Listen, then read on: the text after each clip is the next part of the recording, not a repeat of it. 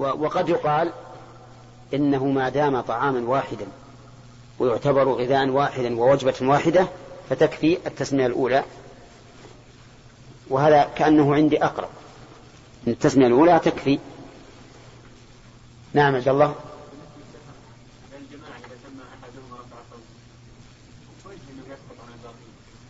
لا لأنهم كأنه كأنهم فعلوا مثله كما قال تعالى عن موسى وهارون قد أجيبت دعوتكما. نعم؟ نعم. نعم هو الظاهر ما في شك. أي نعم لكن هل الرسول هل الرسول أسمعه إياه؟ ما ندري. حتى موسى اي يعني كان موسى اي طبعا. لأن لأن هارون كان يؤمن على الدعاء. نعم. الدعاء جميعا نعم نعم. فهذا الرجل مثلا لما فتش الطعام قال بسم الله وهو للجميع هذا نعم. لا لا أفعال تختلف. لا بس الذبيحة منفردة عن الذبيحة الأخرى. منفردة لا أكل واحد هذا. هذا أكل واحد. لكن لو فرضنا الذبيحة مشترك فيها جماعة سبعة يبغوا يذبحونها أضحية أو هدية ثم قال الذابح بسم الله. كفى عن الجميع. نعم. ما هم مشتركون فيه يا أخي؟ دخول المسجد ما جاءوا على سبيل الاشتراك. هؤلاء أكلوا في هذا على أكلوا من هذا الطعام على أنهم مشتركون فيه. فرق إن داخل المسجد هل إحنا جايين على نبي ندخل المسجد جميع كما كالمشتركين على الأكل؟ لا بينهما فرق. تأمل. نعم. بالنسبة للحديث النبي صلى الله عليه وسلم سموا أنتم وكل نعم. هذا حديث بالنسبة لهؤلاء المسلمون. نعم. يعني تقول عائشة كانوا حديث عهد بالكفر نعم. يعني كانوا مسلمين. نعم. لكن أما الأكل الذي يأتي من الناس كفار معلومين بالكفر. أي نعم. فكيف لا, نقول نحن هل سأل الرسول لما أهدت إليه اليهودية الشاة؟ سألها سمت عليها أم لا؟ أسألك. أسألك. ما سألها. ما سأل إذن هذه هذه نفس الشيء. بس هؤلاء يا شيخ نعلم, نعلم أنهم ما يسمون بسم الله. ما تعلم ما تعلم ما تعلم إذا علمت لا فلا نعم إذا علمت أنهم يهلون لغير الله على الذبيحة فلا تأكل. يعني أسماء باسم الصليب أو المسيح أو أهليه أبد. باسم غير الله لا تأكل منها لو مهما كان. حتى لو هو مسلم. فلا تأكل منها. نعم. باب التيمم في الأكل وغيره. حدثنا عبدان قال أخبرنا عبد الله قال أخبرنا شعبة عن اشهر عن أبيه عن مسروق عن عائشة رضي الله عنها قالت كان النبي صلى الله عليه وسلم يحب التيمم ما استطاع في طهوره وتنعله وترجله وكان قال لواصف قبل هذا في شأنه كله. نعم.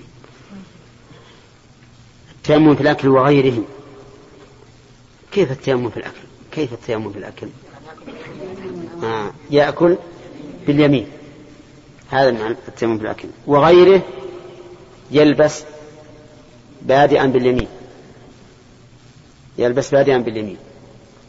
طيب إذا كان لديه طعام أواني متعددة هل يبدأ باليمين أو بما يشتهي منها؟ ها؟ بما يشتهي منها. طيب صح نعم. محمد؟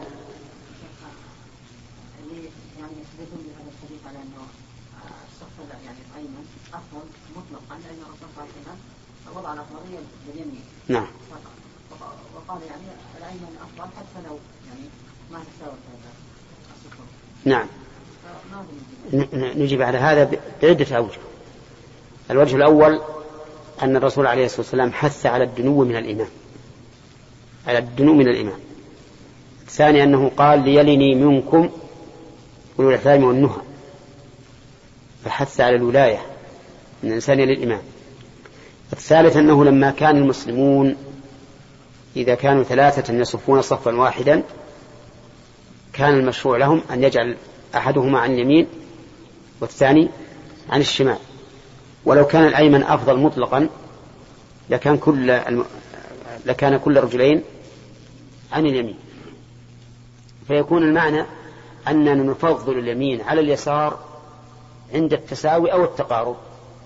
أما مع التباين الواضح بحيث يكون الإمام كأنه إمام لأهل اليسار فقط من بعد أهل اليمين عنه فهذا لا أظنه يقع من الصحابة.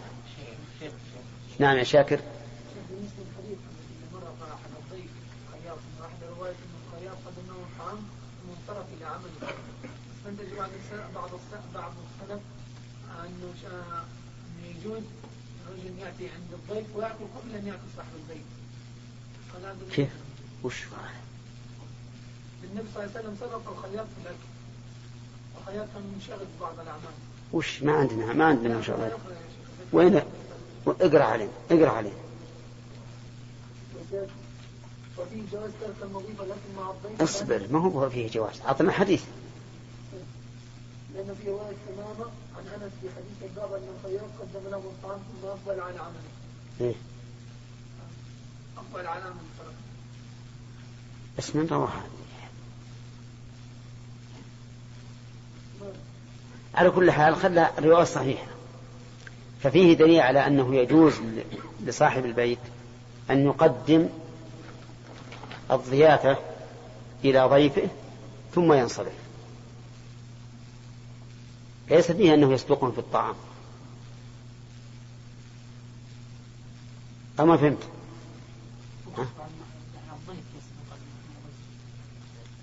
ما فهمت. ها؟ الله سكت ولا جاء نعم يا عبد الله. شيخ أنا أريد أن اعلق على السؤال الأخ الذي كان يقول مثلا يعني اللحوم التي يأتينا من خارج ونحن نأكله.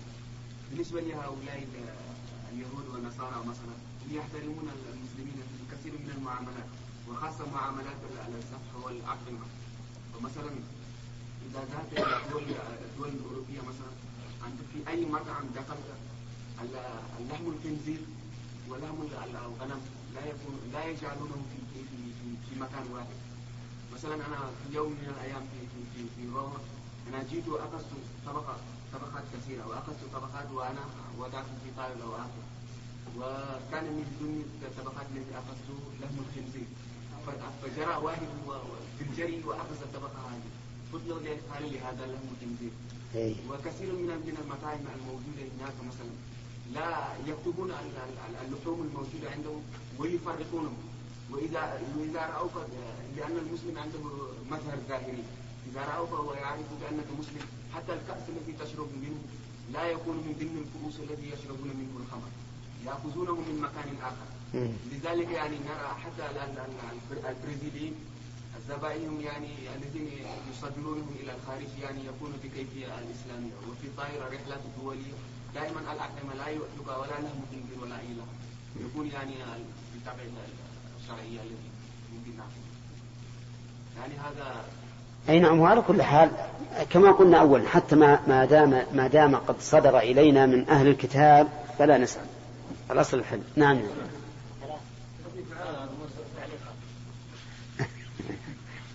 نعم.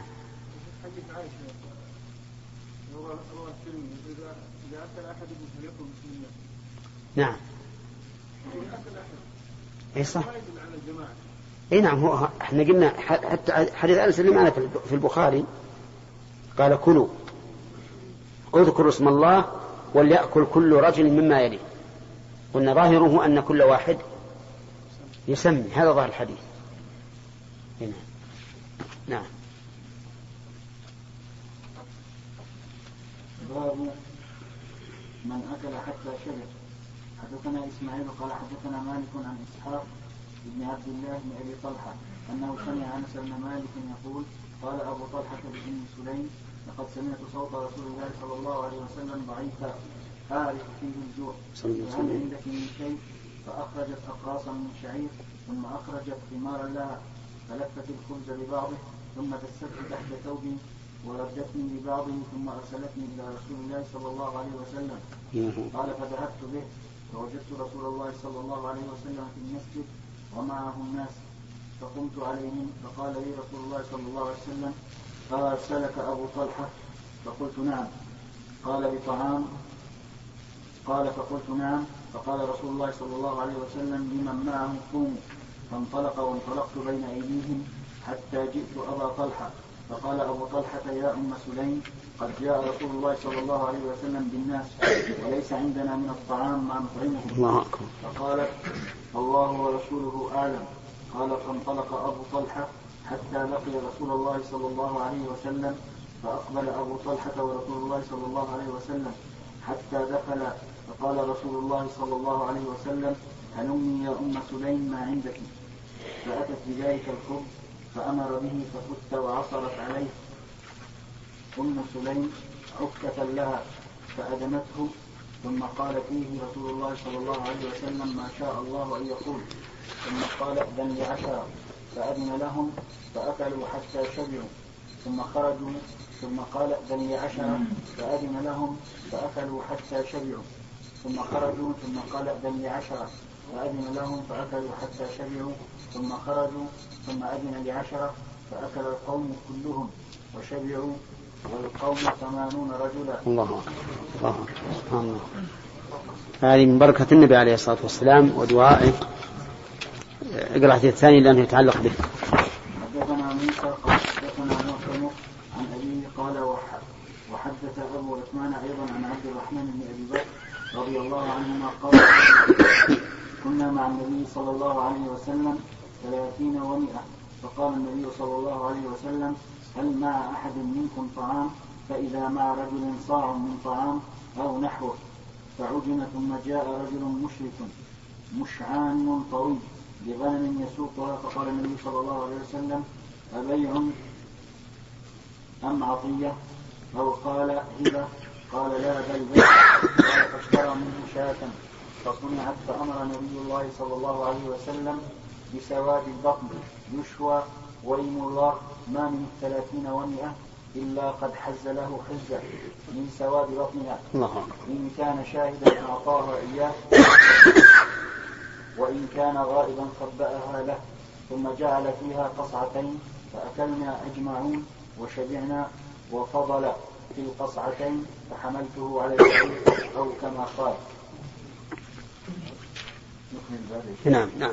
حدثنا مسلم قال حدثنا وهيب قال حدثنا منصور عن أمه عن عائشة رضي الله عنها قالت توفي النبي صلى الله عليه وسلم حين شبعنا من الاسودين التمر والماء. هذه الأحاديث الثلاثة فيها مسائل عظيمة. أولا أن الرسول صلى الله عليه وسلم بشر. يناله ما ينال البشر لقوله قول جابر قول أنس بن مالك رضي الله عنه. قال أبو طلحة لأم سليم سمعت صوت رسول الله صلى الله عليه وسلم ضعيفا أعرف فيه الجوع. وهكذا جميع الأحوال البشرية كلها تجوز على النبي صلى الله عليه وسلم من الجوع والعطش والبرد والحر وغير ذلك. ومنها أيضا فضل أبي طلحة رضي الله عنه ومنها ذكاء أم سليم لأن النبي عليه الصلاة والسلام لما جاء بالناس قال أبو طلحة جاء النبي صلى الله, صلى الله عليه وسلم بالناس قالت الله ورسوله أعلم. لأن الرسول سأل أنس رضي الله عنه من قبل ما الذي عندكم؟ قال عندنا كذا وكذا. فدعا الناس. فعلم بهذا أنه سوف يكفي الناس. وهذا هو الذي حصل. وفيه آية من آيات الرسول عليه الصلاة والسلام بتكثير الطعام. وفيه أيضا جواز الشبع. لأن الصحابة هؤلاء كلهم قد شبعوا كما في هذا الحديث. أما الحديث الثاني ففيه أيضا دليل على تكثير الطعام. وأن هؤلاء أكثر من مئة. ومع ذلك كل واحد منهم احتز له النبي صلى الله عليه وسلم حزة من من سواد البطن. من سواد البطن يعني لا من بقية اللحم. وسواد البطن كما نعلم جميعا لا يكفي عشرة ومع ذلك كفى مئة وثلاثين رجلا. ومنها قوله أبيع أم عطية؟ قد يقول قائل كيف النبي عليه الصلاة والسلام يقول أبيع أم عطية؟ وهل في هذا سؤال لهذا الرجل كأنه يقول أعطنا؟ فالجواب لا. لكن لما رأى هذا الرجل مقبلا بغنمه ظن أنه يريدها ضيافة ضيافة للرسول عليه الصلاة والسلام وأصحابه. هل هي بيع؟ ولا عطية. وكان من عادة من عادة من سنة الرسول صلى الله عليه وسلم أنه كان يقبل الهدية ويثيب عليها. فلما قال إنه بيع اشترى منه. وفيه دليل على على ذكر الأوصاف التي تدل على تأكد الراوي. لقوله جاء رجل مشرك مشعان طويل. لأنه لو قال فجاء رجل كفى. لكن هذا دليل على أن على أنه ضبط القضية. وفيه أيضا جواز ادخار اللحم. لقوله فضل في القصتين فحملته على البعير. وفيه أيضا مشروعية الادخار للغائب. وسيحتج علينا عبد الرحمن بن داود بناء على هذه الفائدة. بأي شيء؟ لا. إي نعم الكتب. الكتب. إحنا منعنا أن يدخر لمن كان غائبا. وهذا الحديث يدل على جواز بل مشروعية الادخار للغائب. ها؟ كيف؟ أعطينا الغائب بناء على تسليم واحد. إيه إذا عملنا شرع بالسنة. نعم. اليوم.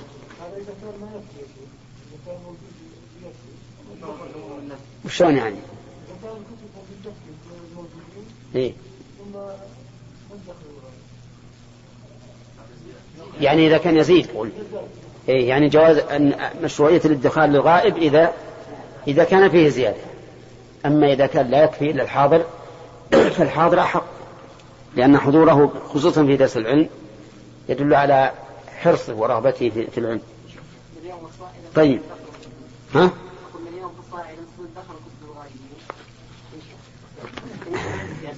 طيب. طيب هل فيه دليل على جواز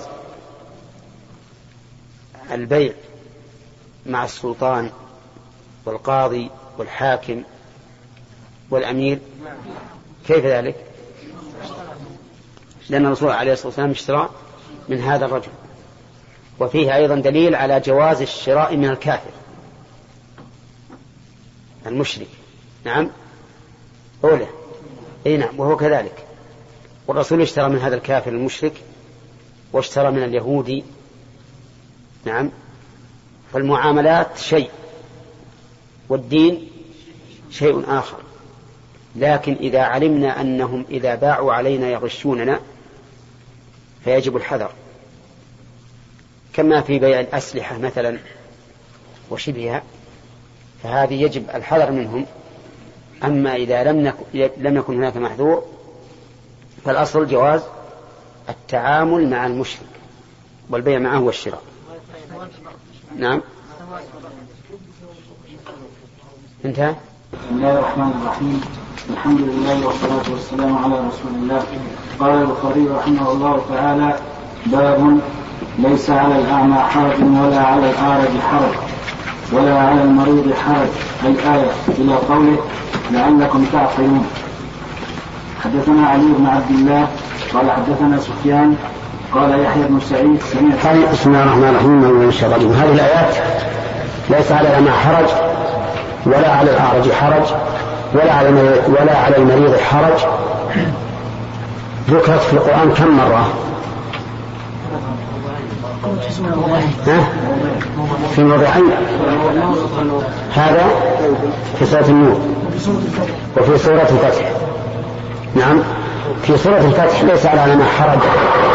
ولا على العرب حرج. ولا على المريض حرج. هذا معروف لأن السياق سياق الجهاد. سياق سياق الجهاد. وهؤلاء ليس عليهم حرج. كما قال تعالى في سورة التوبة ليس على المرضى وعلى ليس على الضعفاء ولا على المرضى ولا على الذين لا يجدون ما ينفقون حرج إذا نصحوا الله ورسوله. لكن هنا في آية النور يقول ليس على الأمة حرج ولا على الأعرج حرج ولا على الميل حرج ولا على أنفسكم أن تأكلوا من بيوتكم أو بيوت آبائكم إلى آخره. فما هي المناسبة؟ قيل إن المناسبة أن الله سبحانه وتعالى لما ذكر الاستئذان وما ينبغي من آدابه قال ليس على الأعمى حرج ولا على العرج حرج ولا على ولا على المريض حرج فيما يكون فيما تكون تلك العاهات سببا في عدم استئذانهم.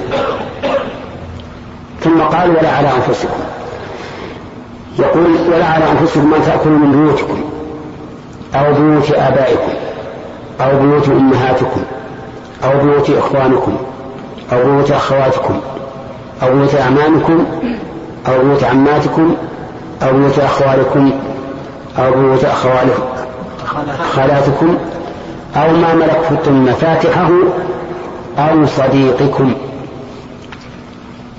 ليس عليكم جناح أن تأكلوا جميعا أو أشتاتا. إلى آخر الآية. يعني ليس على الإنسان حرج أن يأكل من هذه الأبيات بدون استئذان. دخل الإنسان بيته يأكل بدون استئذان ما في مانع. ولكن لو قال قائل كي لماذا قال بيوتكم؟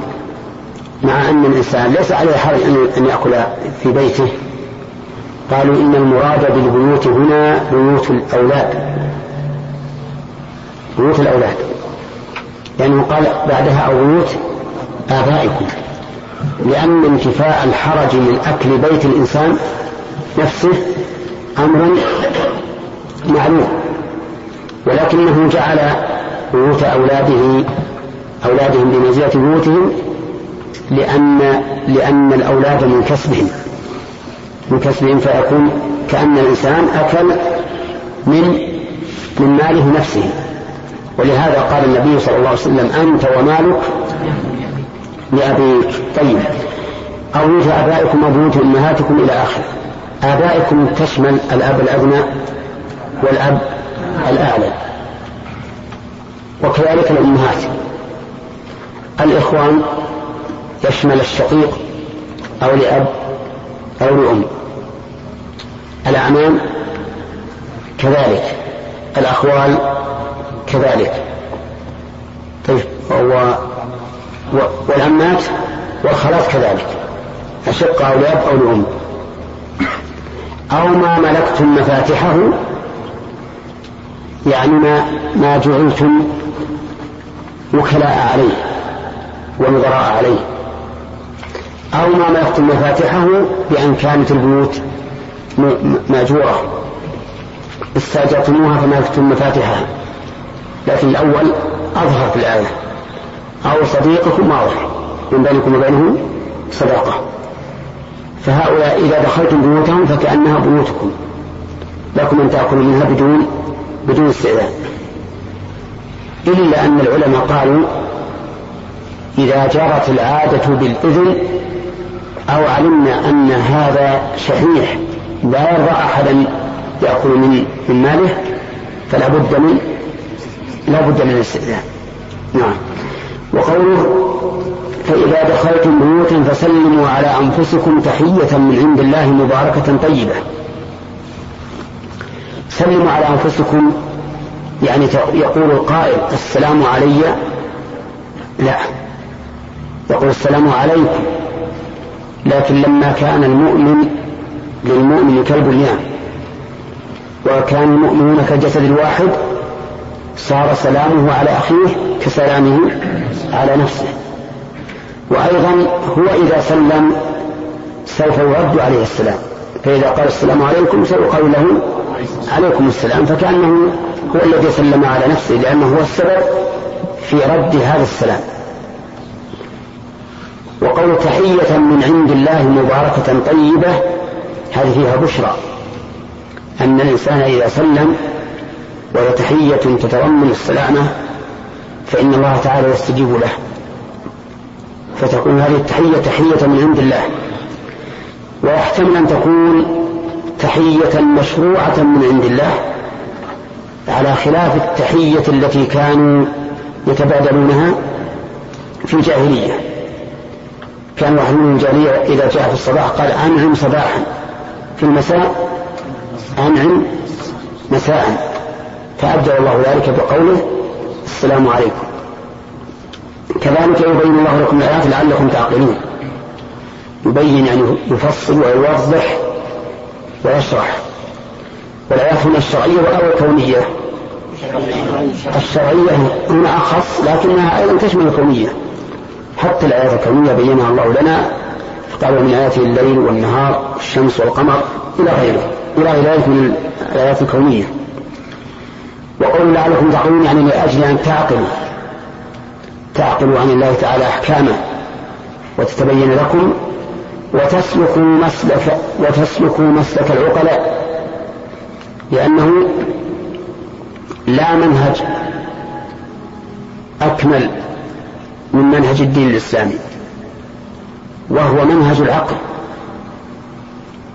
ومنهج المصلحة ودرء المفسدة. هنا.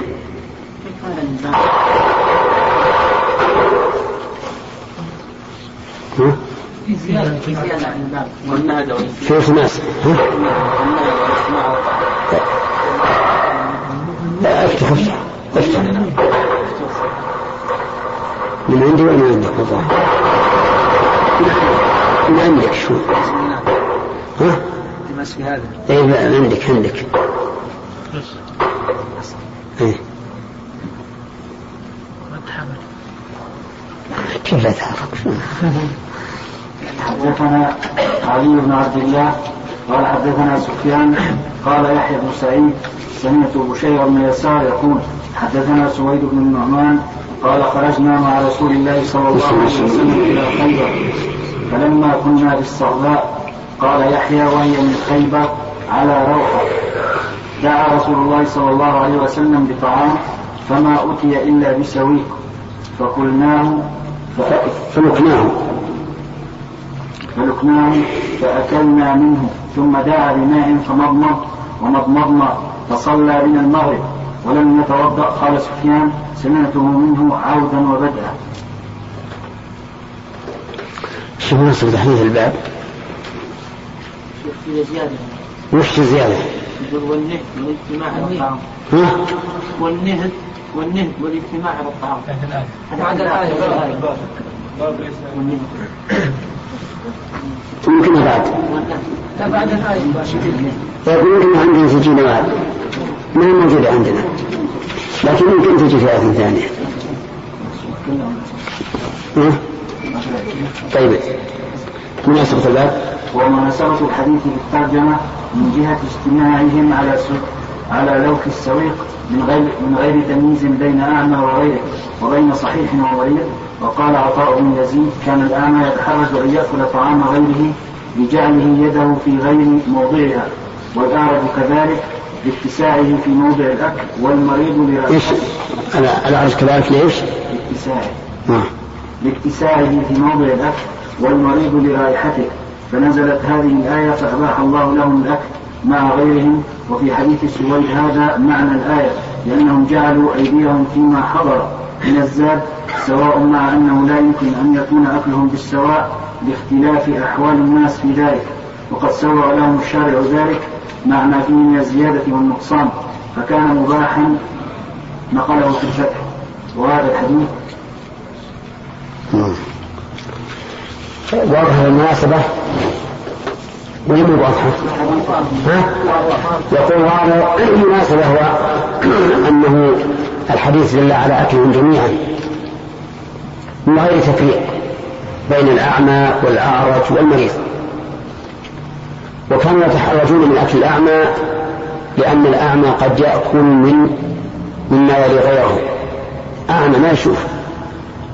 والأعرج الأعرج يحتاج إلى مد الرجل أو أن ينتشر على الأرض كثيرا فيضيق على غيره والمريض تتقزز منه النفوس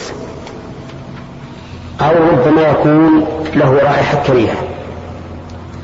فقيل ليس على هؤلاء ثلاثة حرج إذا أكلوا مع غيرهم. واستنبطها البخاري من أن هؤلاء الجمع أكلوا جميعا. وقد لا يخلون من إنسان فيه إحدى هذه العاهات. وعلى كل حال هو استنباط بعيد جدا. وليس ولا يمكن أن نقرر ذلك مع مع وجود احتمال لأن يحتمل أن يكون معهم هؤلاء ويحتمل أن لا يكون. إذا فلا يكون هناك مناسبة بينة في الحديث. اللهم إلا إذا كان. في شيء من ألفاظه ما يدل على هذا فنعم نعم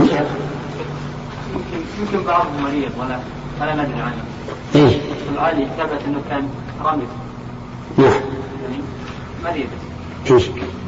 يمكن كان. لا علي سأل عنه الرسول قال أين هو؟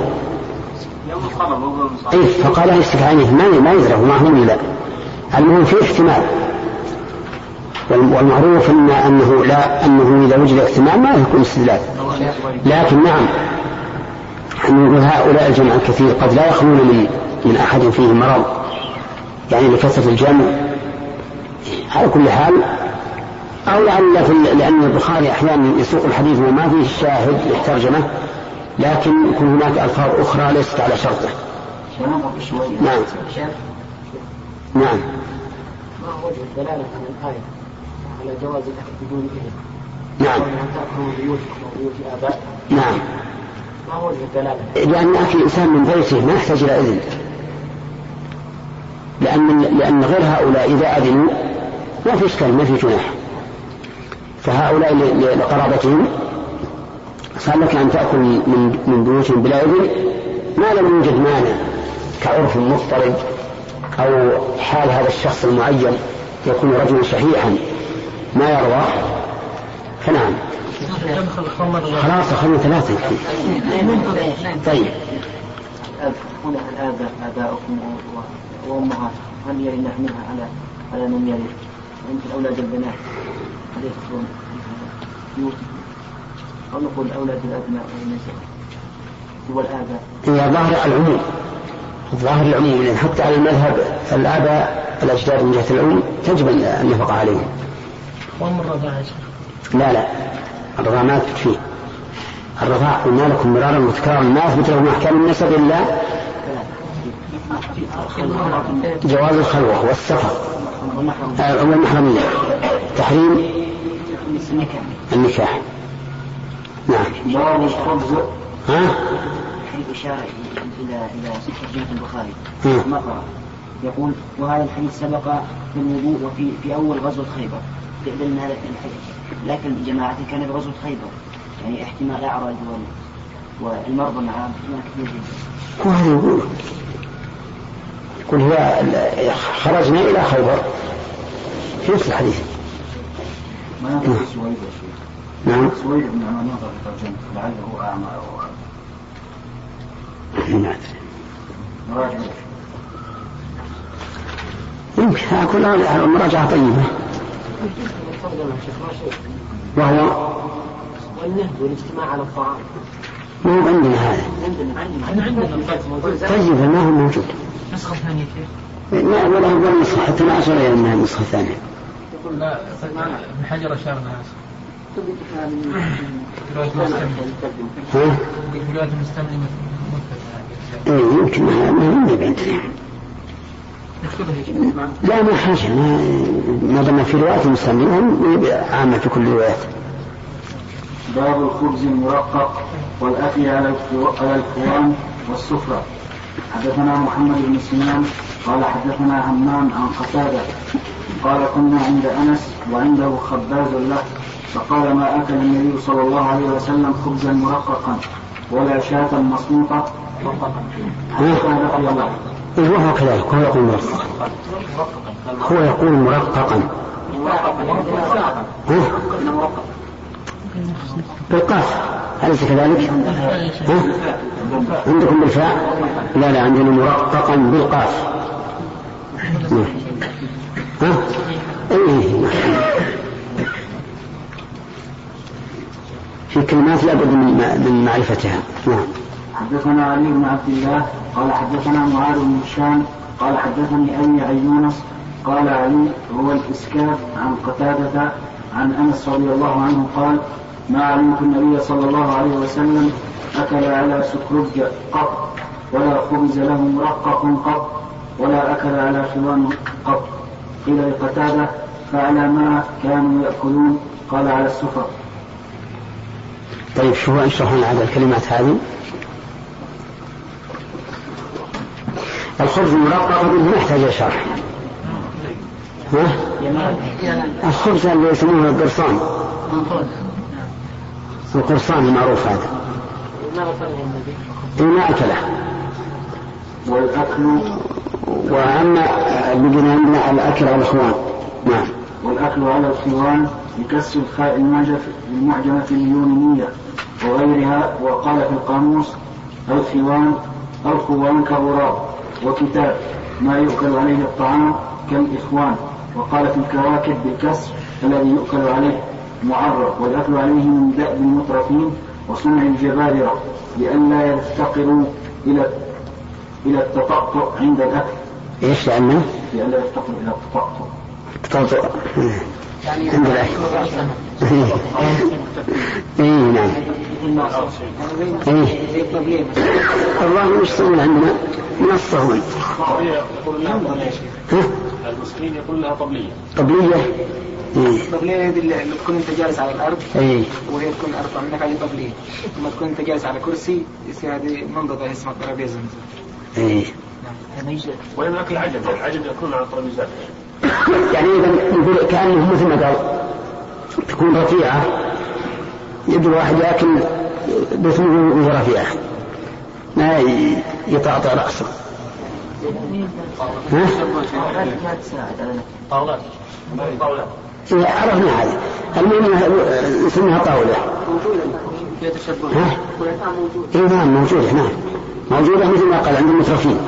لا لا الآن الأصفار الكبيرة هذه تركبوا الخيم تحتها ثلاث خيم وصارت الصينية يسمونه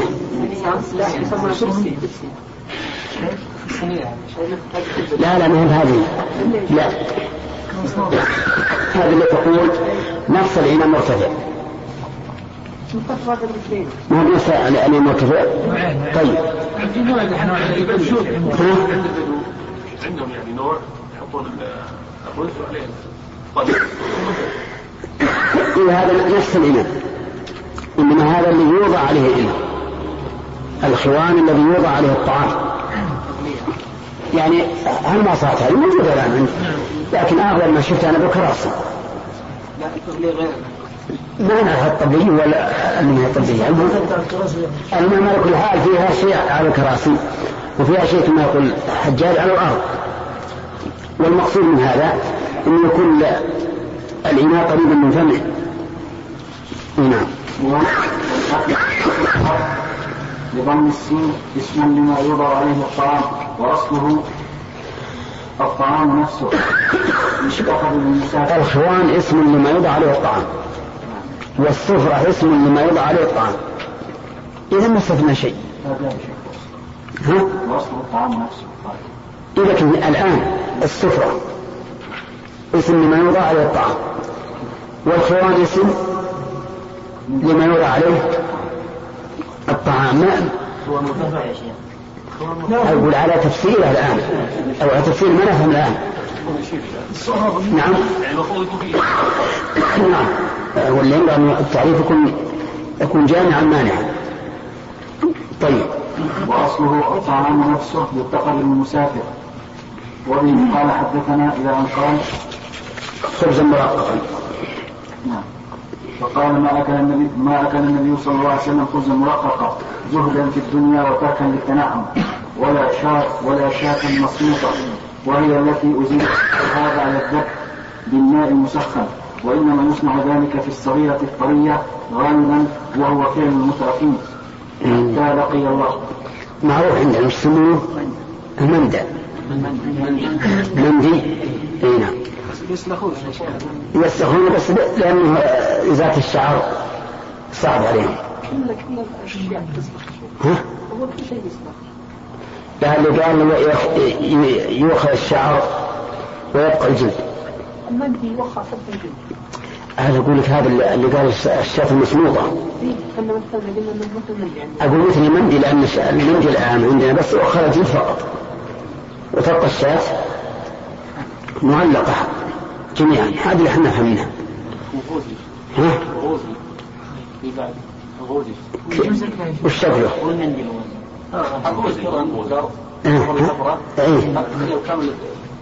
هذا هو هذا هو. على كل حال الظاهر إن الشيء المصموت هذا من جنس المندي. بس اللي عندنا إحنا نزيل ال- الجلد وهم لا يزيلونه. اي نعم. نعم. في بعد حتى لا لقي, الاسكاف رجل. حتى لقي الله وهذا يعارض ما ثبت من أنه صلى الله عليه وسلم اخذ الكراء وهو لا يؤكل إلا مسموقا. وبه قال حدثنا إلى أن قال سكرجة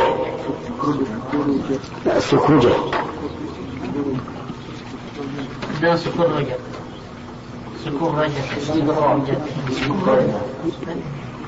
سكر انه قال ما علمت النبي صلى الله عليه وسلم أكل على سكرجة قط. بضم السين المهملة والكاف وفي اليونانية بسكر سكر. الكاف.